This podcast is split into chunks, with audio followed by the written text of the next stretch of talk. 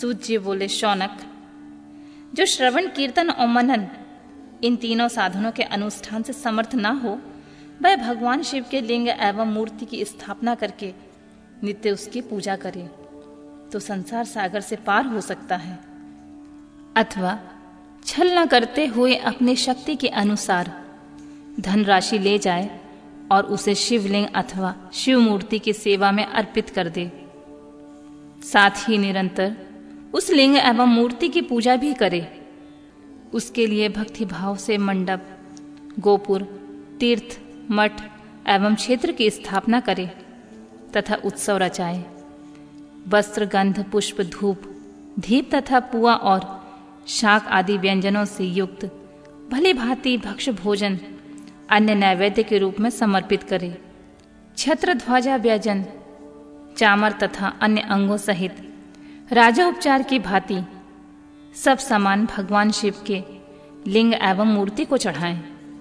प्रदक्षिणा, नमस्कार तथा यथाशक्ति जप करें। आवाहन से लेकर विसर्जन तक सारा कार्य प्रतिदिन भक्ति भाव से संपन्न करें। इस प्रकार शिवलिंग अथवा मूर्ति से भगवान शंकर की पूजा करने वाला पुरुष श्रवण आदि साधनों का अनुष्ठान ना करे तो भी भगवान शिव की प्रसन्नता से सिद्धि प्राप्त कर लेता है। पहले के बहुत से महात्मा पुरुष, लिंग तथा शिव मूर्ति पूजा करने मात्र से ही भवबंधन से मुक्त हो चुके हैं। ऋषियों ने पूछा, मूर्ति में ही सर्वत्र देवताओं की पूजा होती है, परंतु भगवान शिव की पूजा सब जगह मूर्ति में और लिंग में क्यों की जाती है?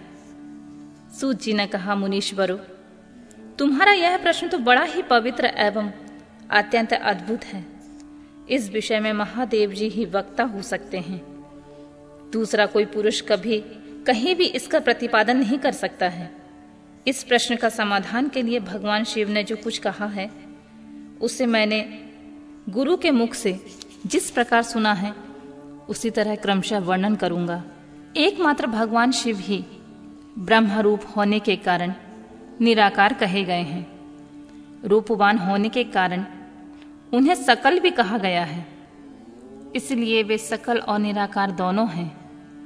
शिव के निराकार होने के कारण ही उनकी पूजा का आधारभूत लिंग भी निराकार ही प्राप्त हुआ है। अर्थात, शिवलिंग शिव के निराकार स्वरूप का प्रतीक है।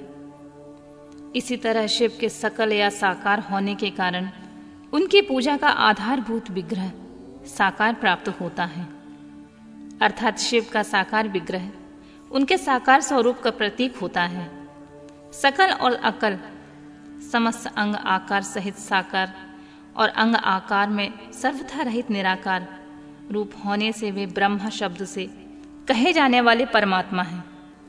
यही कारण है कि सब लोग लिंग और मूर्ति दोनों में ही सदा भगवान शिव की पूजा करते हैं।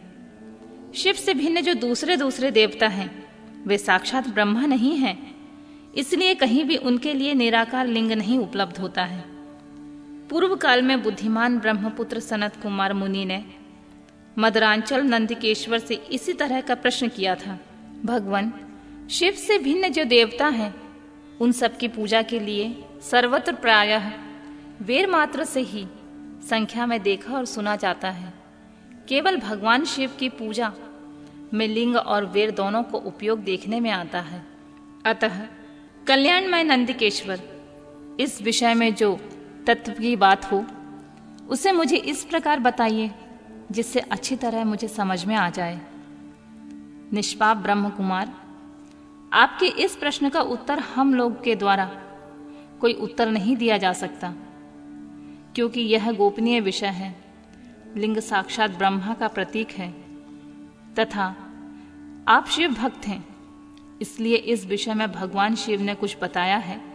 उसे ही आपके समक्ष कहता हूँ। भगवान शिव ब्रह्म स्वरूप एवं निष्कल है। इसलिए उन्हीं की पूजा में निराकार लिंग का उपयोग होता है। संपूर्ण वेदों का भी यही मत है। सनत कुमार बोले महाभाग योगिंद्र आपने भगवान शिव तथा दूसरे देवताओं के पूजन में लिंग और वैर के प्रचार का जो रहस्य विभाग पूर्वक बताया है, वह यथार्थ है।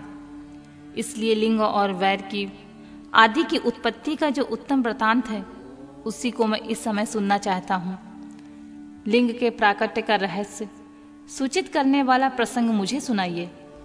इसके उत्तर में नंदकेश्वर ने भगवान महादेव के निराकार स्वरूप, लिंग के आविर्भाव का प्रसंग सुनाना आरंभ किया। उन्होंने ब्रह्मा तथा विष्णु के विवाद, देवताओं की व्याकुलता एवं चिंता देवताओं का दिव्य कैलाश शिखर पर गमन, उनके द्वारा चंद्रशेखर महादेव का स्तवन, देवताओं से प्रेरित हुए महादेव जी का ब्रह्मा और विष्णु के विवाद स्थल में आगमन तथा दोनों के बीच निराकार आदि अंतर रहित भीषण अग्नि स्तंभ के रूप में उनका अभिभाव आदि प्रसंगों की कथा कही गई।